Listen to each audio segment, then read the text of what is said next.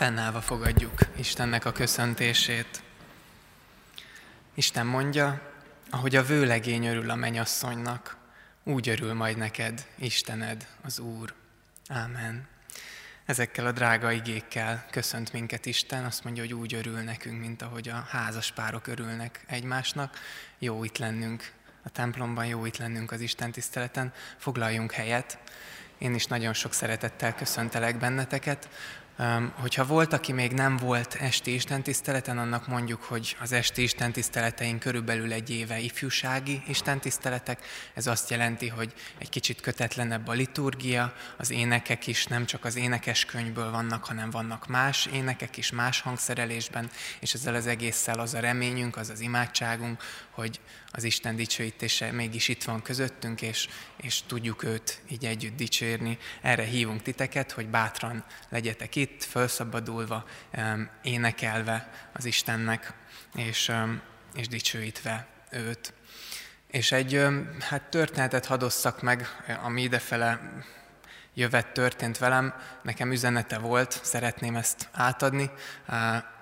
Néhány hete született meg a kisgyermekünk emiatt hol többet alszunk éjszaka, hol kevesebbet, gyanítjuk, hogy ez a fronttal van összefüggésben, a mai este az a kevesebb kategóriába tartozott, szóval a nap az nem mondom, hogy nehezen indult, de nagyon-nagyon fáradt volt.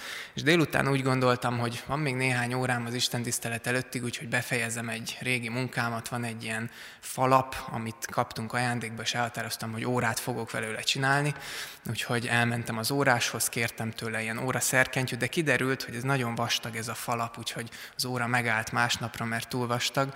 Hetek óta húzódott ez a dolog, ma nekiálltam, hogy kifúrom, kivésem, megcsinálom, bele mélyeztem, csomót dolgoztam vele, és az utolsó pillanatban, hogy a fogóval csavarom bele az óra szerkezetet, megcsúszott a fogó, és letört az óra szerkezetnek a műanyag része.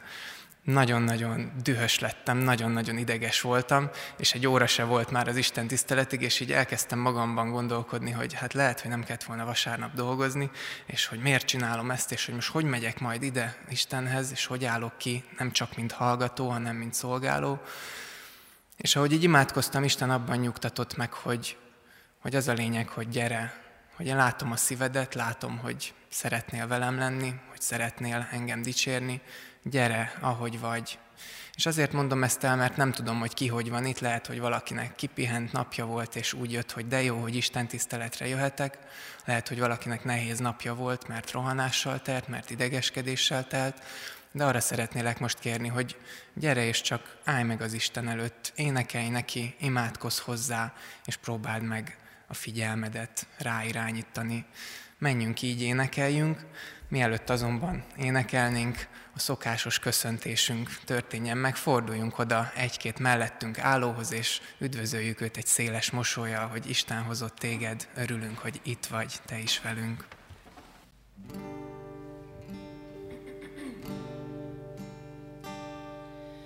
夜难静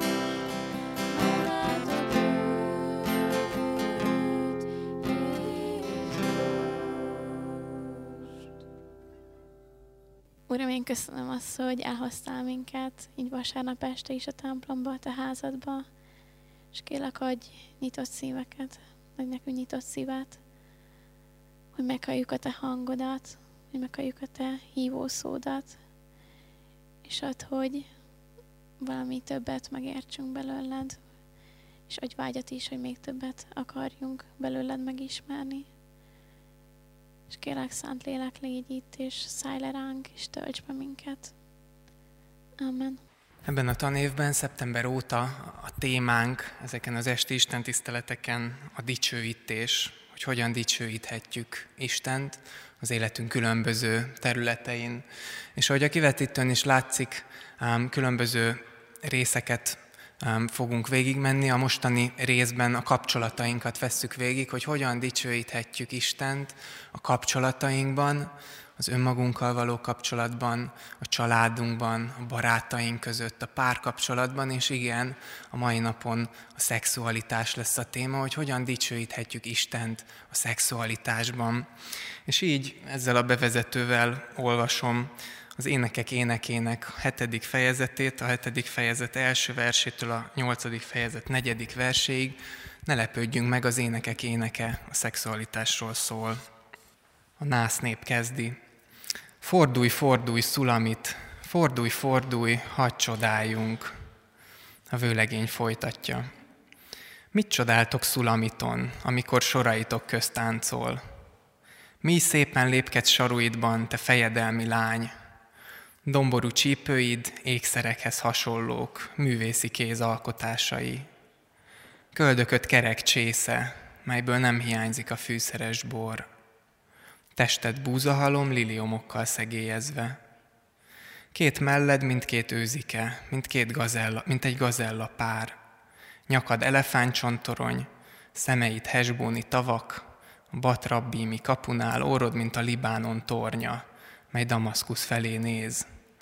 Fejed olyan, mint a karmel, és fejeden a haj, mint a bíbor, egy király tartanak fogva fürtjei. Mi szép vagy, és mi kedves, gyönyörűséges szerelmem, termetett pálmához hasonló, melleit szőlőfürtökhöz. Gondoltam, felmegyek a pálmafára, megragadom fürtjeit, olyanok melleid, mint a szőlőfürtök leheleted, mint az alma illata. Ajkad íze, mint a legjobb boré, mely szerelmesemtől árad felém, álomban is megnedvesíti ajkam. A mennyasszony válaszol, én szerelmesemé vagyok, és ő is utánam vágyódik. Jöjj hát, szerelmesem, menjünk ki a mezőre, hájunk a ciprusok közt. Menjünk korán a szőlőkbe, nézzük meg, fakad-e a szőlő, kinyílt-e a virága, virágoznak-e a gránátalmafák. Ott ajándékozlak meg szerelmemmel. A mandragórák illatoznak, ajtónk előtt ott a sok édes gyümölcs, van friss, van aszalt is, szerelmesem, neked tartogattam. Bár csak a bátyám lennél, ki anyám mellét szopta, ha az utcán találkoznánk, megcsókolhatnálak, és nem szólnának meg. Elvezetnélek, anyám házába vinnélek, te tanítgatnál engem, én meg fűszeres bórral itatnálak, gránátalma mustal. Bal karja a fejem alatt, jobbjával átölel engem. Kérve kérlek titeket, Jeruzsálem leányai, ne keltsétek, ne ébresztétek fel a szerelmet, amíg nem akarja. Az énekek éneke egy különleges könyv. Különleges, mert amikor az ember hallja, Először félre kell tenni nyilván furcsa megfogalmazásokat, amiken először mosolygunk, ezeknek mind megvan a korba illő magyarázata, majd kitérek rá. De hogyha ezt félre tesszük, akkor az énekek éneke az egy pirongatóan őszinte és nyílt könyv. Nyíltan dicséri a szépséget, a szexualitást, az erotikát, mindezt, mint Isten ajándékát. És ugyanakkor a másik oldalon pedig ez egy olyan könyv, amit az évszázadok során a legkevésbé sem hallottak és értettek meg, és azt gondolom, hogy az egyháznak bűnvallással kell megállnia a felett, hogy ennek a könyvnek az üzenetét mindig félretettük, mindig vagy nem beszéltünk róla, vagy elspiritualizáltuk, vagy máshogy magyaráztuk, és emiatt sok-sok embert fosztottunk meg attól, hogy felszabadultan és őszintén örüljön a szexualitásnak, mint Isten ajándékának.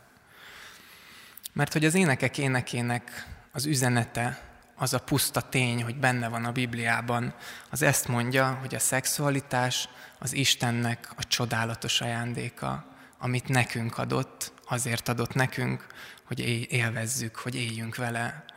És annyira szép, ahogy, ahogy megelevenedik itt ebben a szakaszban. Ez a szakasz valószínűleg egy esküvőn, esküvőről van szó. A menyasszony táncol, a nász nép csak egy rövid be, bevezetőt mond, és aztán jön a vőlegény, és túláradó szavakkal elkezdi dicsérni a menyasszonyt, indul lentről, a lábától, a lába hegyétől, egészen föl a feje búbjáig, mindent megdicsér rajta. És igen, talán egyik-másik megfogalmazás az nevetni való. Nem tudom, hogy hányan udvarolnánk így, elképzelem, ahogy leülünk a kedvesünk mellé, elkezdjük dicsérni, hogy olyan szép a szemed, szép kék, mint a tenger mélysége, és olyan szép a hajad, és olyan jó illata van, és olyan szép az orrod, mint a Libanonnak a tornya. Hát nem tudom, hogy mit reagálna a kedvesünk, de azt hiszem, hogy elképedne. Mit ért itt ez alatt? Nem, nem viccelődésről van szó, és nem is arról, hogy az akkori emberek a, a nagyorú nőket tartották volna különösen is vonzónak, hanem a hasonlat itt a, a színen van, hogyha megfigyeljük előtte elefántcsontoronya, a kedvesének a nyaka, az óra, a Libánon tornya, Libánon ban, ban fehér mészköt bányáztak, hófehér mészköt. A hasonlat arra utal, hogy, hogy olyan szép fehér a bőröd, kedvesem. És aztán megy tovább, és hogyha kommentátoroknak igazok van, akkor ez a szakasz, amit felolvastam, ez még mindig messze virágnyelv. Mert itt, amikor köldökről beszél, amikor leheletről beszél, és lehetne sorolni, akkor valójában virágnyelven beszél a, a menyasszony testrészének az intimebb részeiről, és dicséri ezt leplezetlen nyílsággal. De az az igazság, hogy a mennyasszony sem kell félteni, mert amikor ő válaszol a vőlegénynek, ugyanez árad, szenvedély, szerelem. Arról beszél, hogy, hogy hol fogják a nász éjszakájukat elhálni, hogy mit fognak csinálni. Arról beszél, hogy olyan jó lenne, hogyha bár csak nyilvánosan megölelhetné, megcsokoltná. Ez abban a korban nem volt megszokott, még házaspárok között sem, hogy nyilvánosan ezt megtették, de testvérek között az volt, és ezért mondja, hogy bár csak a bátyám lennél, hogy, hogy a szerelmünket azt így nyilvánosan is megélhetném veled szexualitásnak a, a szenvedélyét, az erotikáját, ezt a felszabadult örömöt hirdeti az énekek éneke, ez a könyv puszta létével, már azzal, hogy benne van a Bibliában. Mert hogy nem volt könnyű útja az énekek éneke, amikor az első században döntöttek a korabeli tudósok, vallási vezetők, hogy mégis hogy van az az ószövetségi kánon, melyik legyen az a 39 könyv, ami bekerül, nem, nem volt ilyen számbeli megkötés, de mégis amikor erről gondolkodtak, akkor az énekek énekénél rezgett a léc. Mert így olvasták a többi könyvet, igen, a zsidó nép történelméről, Isten kinyilatkoztatásáról, a szeretetéről, a törvényéről szól, és akkor itt ez a könyv, amiben meg hát ilyen szerelmes versek, meg, meg erotikus költemények, meg tánc, meg ilyen földi dolgok vannak. És hát gondolkodóba is estek, és ment a nagy vita, és végül ez a könyv bekerült, azért került be, mert a korabeli tudósok meg voltak győződve arról, hogy ez a könyv allegorikusan Isten szeretetét, mint vőlegény irántunk, mint a menyasszony iránt érzi, hogy Isten is ilyen mély, szenvedélyes szeretettel szeret minket. És azzal együtt, hogy ez a kép, ez igaz, a köszöntésben is egy ilyen igét olvastam, hogy a vőlegény örül a mennyasszonyának, úgy örül nekünk Istenünk. A Biblia azt mondja, ez a kép igaz, de az énekek éneke nem erről szól. Az énekek éneke szó szerint arról szól, ami le van írva benne. Isten nem, nem is nagyon hozza be, így konkrétan nem nevezi meg, hanem csak ünnepli a szerelmet. És hát én el tudom képzelni Istent, ahogy mosolygott ott az első században a bajsza alatt, hogy hát ugyan most ők azt hiszik, hogy, hogy ennek allegorikus értelme van, higgyék csak azt, én most így intézem el, hogy ez bekerüljön a kánomba, ez a könyv, majd később ők is rájönnek, hogy de ez a szerelemről szól, ez a szexről szól, és azzal, hogy ben van, azzal ezt az üzenetet hirdeti, hogy a szexualitás az Istennek az ajándéka. Mert hogy ez nem feltétlen egyértelmű. Mondhatná valaki, és sok ilyen emberrel találkoztam, sajnos, hogy de hát a Biblia azt mondja, hogy, hogy a testünk az rossz, hogy a test kívánságai ellen harcolnunk kell. Nem ezt írja Pálapostól is, hogy a lélek a test ellen harcol, és a test kívánságának ne engedj, a test az gonosz, gyanakvással szemléld, nem ajándék, nem örülhetsz neki. És a Biblia tényleg ezt mondja, és Pálapostól ezt mondja, hogy a, a test kívánságainak ne engedj. Csak hogyha elolvassuk ezeket a szakaszokat, akkor kiderül, hogy test alatt nem egészen a fizikai testet érti, mert a testi szenvedélyek között, amikor itt sorolja föl őket, akkor vannak kifejezetten lelkiek is, például bálványimádás, varázslás, ellenségeskedés, viszálykodás. Ezek nem érez irítség, ezek, érezzük, hogy ezek nem fizikai dolgok. És az az igazság, hogy amikor erről a test és lélek küzdelméről beszél az akkor nem azt mondja, hogy a fizikai test rossz, gonosz és gyanakvással kell szemlélni, hanem azt mondja, hogy minnyájunkban van egy olyan részünk, ami magába foglalja a lelki síkot is, és a testi síkot is, ami az Isten ellen lázad, és ezzel ellen harcolnunk kell. És hogyha hitre jutottunk, mindannyiunkban van egy olyan rész testi és lelki síkon egyaránt, ami pedig az Isten akaratát szeretné teljesíteni, és ezek harcolnak egymással. Máshol így mondja Pálapostól, szerintem szerencsésebben fejezi ki magát, hogy van egy óemberünk, meg van egy új emberünk, amik harcolnak egymással. Csak hogy az óember és az új ember az nem a fizikai test és a lelki sík, hanem mind a kettőből van mind a kettőbe. A testünkben is van, ami rossz tud lenni, és ami ellen harcolnunk kell, ahogy a lelkünkben is, és ugyanakkor pedig van, ami jó is, ami ellen nem kell harcolnunk. Az a felfogás, hogy a testünk rossz, hogy a szexualitás rossz, és hogy ez egy, ez egy szükséges rossz, amit meg kell tűrnünk, sőt a házasságban is egyébként önmegtartóztatásba kell élnünk. Sokan vallották, hirdették ezt. Azt gondolom, hogy nem a Bibliából jön, hanem esetleg a későbbi egyháztól, esetleg Plátontól, egy görög filozófustól, aki ugyanezt mondta, hogy a test börtön, itt vagyunk ebbe a börtönbe, onnan ki kell szabadulnunk, és egyébként ugyanezt mondják a keleti vallások, nem tudom, hogy van-e összefüggés, de sokkal inkább innen jön, mert a Biblia az énekek énekével az élén azt hirdette, hogy a testünk jó. Istentől kaptuk, ajándék, arra, hogy, hogy élhetünk a földi örömökkel, az étellel, a kényelemmel. Pálapostól is beszél erről, hogy Isten minden teremtménye jó, és a Biblia odafut ki, hogy majd a feltámadáskor testet is kapunk, egy megdicsőült új testet. Hogy lenne már rossz? Hogy lenne rossz az a test, hogyha a Biblia így beszél róla? És hadd kérjem, hogy, hogy halljuk meg ezt az üzenetet, engedjük közel magunkhoz. Tudom, hogy, hogy vannak olyanok, akár itt közöttünk is, akiknek valamiért ezt nagyon nehéz elfogadni.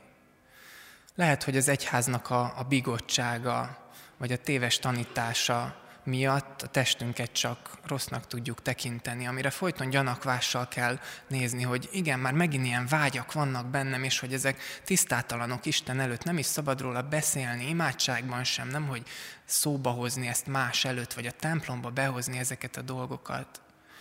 Lehet, hogy valakinek ez a neveltetéséből fakadt, mert olyan légkör volt otthon, hogy ha valaki elmondott egy szexel kapcsolatos viccet, akkor megfagyott a levegő. Nem szabadott erről beszélni, mert, mert ez nem illik, ez, ez, ez száműzzük valahova egy ilyen tabu téma, amit félre rakunk. Az is lehet, hogy valakinek traumái vannak a szexel való visszaéléssel a múltjában, és azért nem tud rá úgy tekinteni, mint az Isten ajándékára. Hadd mondjam, hadd mondjam újra az énekek énekével együtt, hogy a szexualitás, az emberi szexualitás az Istennek a jó ajándéka, amit jónak teremtett, és azért adott nekünk, hogy örüljünk neki, hogy hálaadással élvezzük. És lehet, hogy sokszor csak ennek a kifordított valóságával találkozunk. A bűneset után Ádám és Éva is elkezdték szégyelni magukat, és a bűneset után megjelent a szexualitásnak a meg annyi fájdalmat és sebet okozó formája. De higgyük el ezeken túl, hogy Isten eredetileg ezt jónak alkotta meg, és arra, hogy az ember életében hatalmas örömforrás legyen a szeretet és a gyöngétség kifejezésének az eszköze. Hadd fogalmazzak meg ezzel kapcsolatban két üzenetet. Az elsőt talán inkább a férfiaknak kell meghallaniuk, a másodikat talán inkább a nőknek, de tudom, hogy ezek általánosítások, nem biztos, hogy így van. Az első, ami itt ebben az igében is itt van, hogy, hogy a szexualitás az mindig egy kapcsolatnak a része. Ez mindig a kapcsolat kifejezésének a része. A bűneset óta kísértésünk és a kultúránk sem segít, de hajlamosak vagyunk arra, hogy a szexet azt egy puszta fizikai dolognak, egy, egy, egy puszta ösztöni dolognak tekintsük, aminek nincs köze az emberek közötti kapcsolathoz. De ez egyszerűen hazugság. Nem lehet úgy egymáshoz, valakihez szexuálisan közeledni, fizikailag közeledni, hogy lelkileg is össze ne kötődjünk. Ez egy házasságban azt jelenti, hogy ahhoz, hogy a szexuális életünk működjön, ahhoz a kapcsolatunknak kell működnie. És ez nem úgy zajlik, hogy nincs kapcsolat, majd jó lesz a szexuális életünk, hanem azt jelenti, hogy, hogy ezen dolgozni kell, hogy, hogy szeretni kell a másikat, hogy udvarolni kell neki, hogy a szex az ennek a szeretet kapcsolatnak lehet a megkoronázása.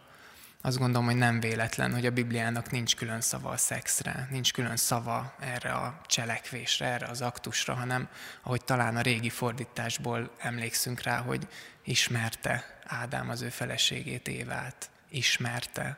Ezzel a szóval fejezi ki a Biblia a szexuális aktust. Ismerte Ádám a feleségét, Évát, és, és, és Éva pedig fiút fogant, teherbe esett. A második üzenet viszont az, hogy hogy a szexualitás az egy házasságban nem extra, nem egy opcionális dolog, nem egy választható dolog, hanem a kapcsolatnak a megkoronázása. De az a korona az kell. Szex nélkül egy házasság olyan, mint, aminek csak, mint egy ház, aminek csak falai vannak. Nincs teteje. Ez nem opció. Hogyha valahol nincsen szexuális élet, nincsen a szeretetnek ez a gyöngéd, kedves kifejezése, a másik felé való szeretetemnek ez a fajta odaadása, örömszerzése, akkor ott valami hiányos, akkor ott valami, valami hiányzik abból a kapcsolatból, és tennünk kell azért, hogy ez javuljon, hogy ez jó legyen, beszélgessünk róla, hozzuk szóba, kérjünk bocsánatot és bocsássunk meg, hallgassunk meg előadásokat, olvassunk el könyveket erről, csináljunk gyakorlatokat, tegyünk azért, hogy a szexualitás valóban az Isten jó ajándéka legyen a házasságunkban is. És még egy gondolat, a szexualitás Isten csodálatos ajándéka, eddig beszéltünk, erről beszéltünk eddig, de ennek a mondatnak kell, hogy legyen egy másik fele is, és ez pedig így hangzik, hogy amely a házasságban teljesedik be. És most itt nem akarok visszatérni az egyház ahhoz a bigottságához, hogy most elkezdjem azt hajtogatni, hogy de ne éljetek szexuális életet a házasság előtt, hogyha még nem vagytok házasok, akkor ne, mert, mert nem az a célom, hogy ezt súlykoljam és ezzel rémítgesselek titeket. De az a célom, hogy ezt az üzenetet kihangsúlyozzam, mert a Biblia is kihangsúlyozza nagyon-nagyon egyértelműen, hogy a szexualitásnak a házasságon belül van az Istentől rendelt helye és a biztonságos kerete. Itt az énekek énekében ezek a mondatok nem csak úgy egy randi közben hangzanak el, hanem egy esküvőn. És ahogy a végén a menyasszony is mondja és kéri a többi lányt, hogy ne keltsétek és ne ébresztétek föl a szerelmet, amíg nem akarja, amíg nincs itt az ideje, amíg nem jött el a megfelelő pillanat. Én azt gondolom, hogy a világ, a test szerinti, és az óember szerinti világ egyik legnagyobb hazugsága, hogy ezt megpróbálja elhallgatni.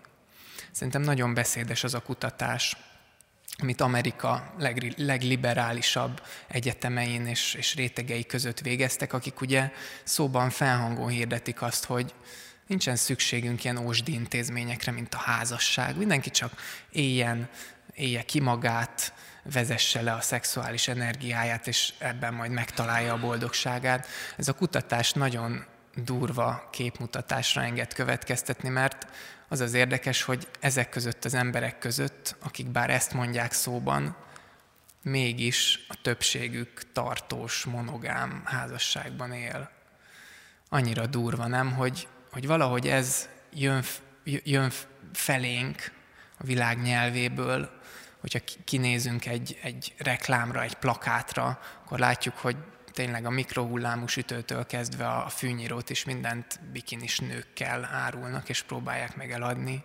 És hogyha megnézünk egy filmet, akkor szinte várható már, hogy mikor jön az a jelenet, amikor a világot megmentő főhős két akció között lefekszik azzal a nővel, akit pár órával korábban ismert meg, hogy miközben ez a információ árad felénk, a közben azok, akik ezt csinálják, ők maguk is tudják, hogy ez hazugság, és nem élnek így.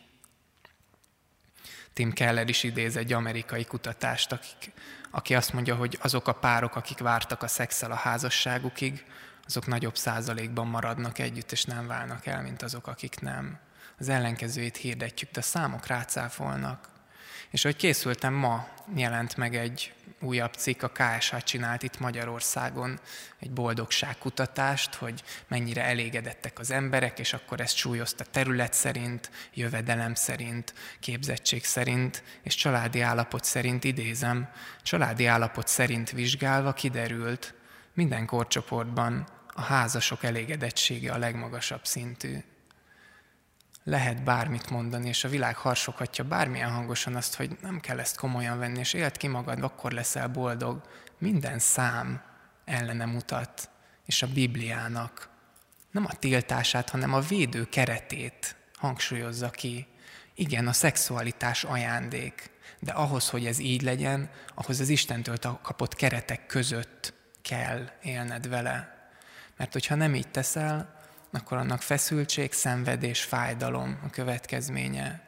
Akkor ott lesz folyamatosan az a feszültség, hogy míg fizikailag már úgy érzem, hogy a teljesen egymáséi vagyunk, a közben társadalmilag, anyagilag, lelkileg, és egy csomó máshogy pedig nem. És ott lesz ez a feszültség köztünk. És hogyha véletlenül utána vége van ennek a kapcsolatnak, egy sokkal mélyebb sebet fogok hordozni magamban, meg annyi dologról nem is beszélve.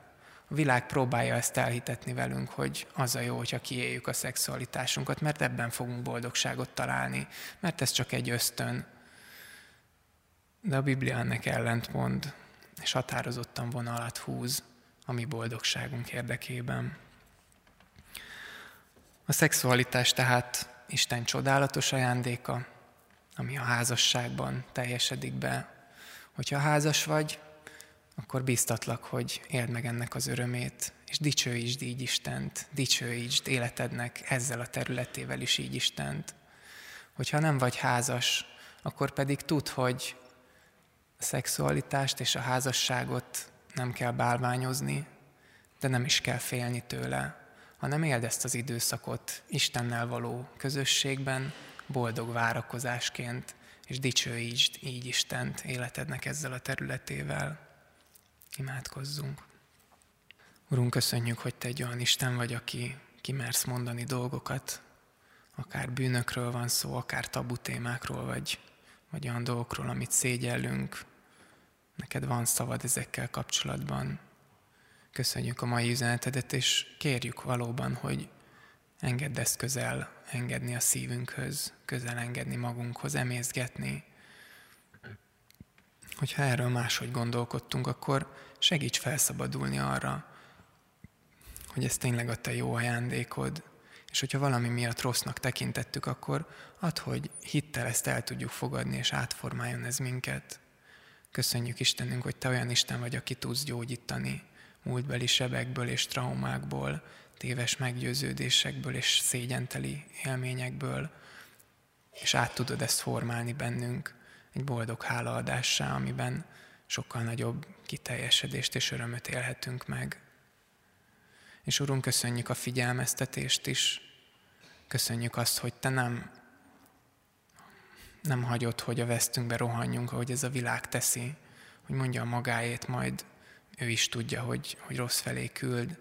Köszönjük a figyelmeztetést. Segíts kérünk, hogy, hogy tőled valónak fogadjuk el, segíts kérünk, hogy,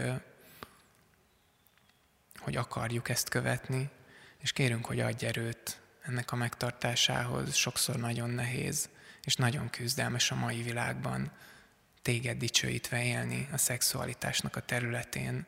Az ördög mindent elkövet, hogy ebből kizökkentsen, hogy a kapcsolatainkban törést okozzon, hogy házasságokat bontson föl, hogy sebeket és fájdalmakat adjunk egymásnak.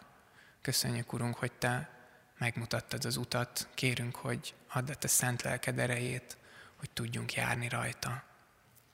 Amen. Mondjuk el együtt a Jézustól tanult imádságot.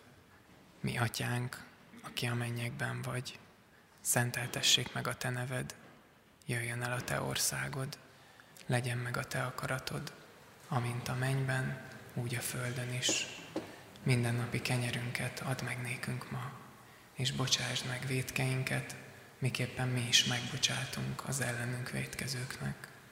És ne vigy minket kísértésbe, de szabadíts meg a gonosztól, mert tiéd az ország, a hatalom és a dicsőség mindörökké. Amen.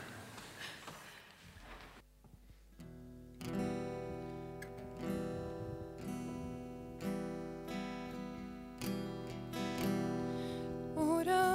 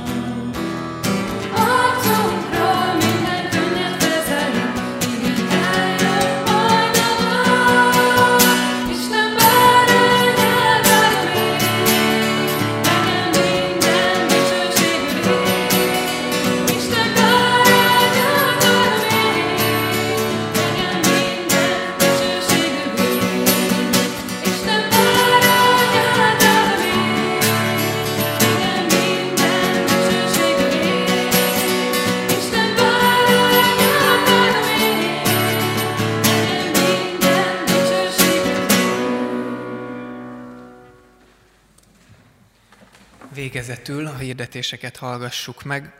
Egyrészt sok szeretettel hívunk mindenkit, hogyha akár ez a jelenlegi téma, akár más Istennel kapcsolatos téma, valakiben elindított valamit, és szívesen beszélgetne róla, szívesen imádkozna együtt valakivel, akár van valami, amit elrontott, és, és szeretne ezért bocsánatot kérni, és szüksége van megerősítésre. Ezt nem mondtam az ige hirdetésben, elfelejtettem, de igen, Istennél bocsánat is van, hogyha elkövetünk valamit, ne hagyjuk, hogy ez elválasszon tőle, akkor egyrészt szeretettel hívunk és várunk mindenkit, akár most is itt egy személyes beszélgetésre, egy csendes imára valahol a templomban, másrészt a fiatalokat pedig szeretettel várjuk az ifikre, amik ki is vannak vetítve. Minden ifin a vasárnap elhangzott témáról beszélgetünk tovább.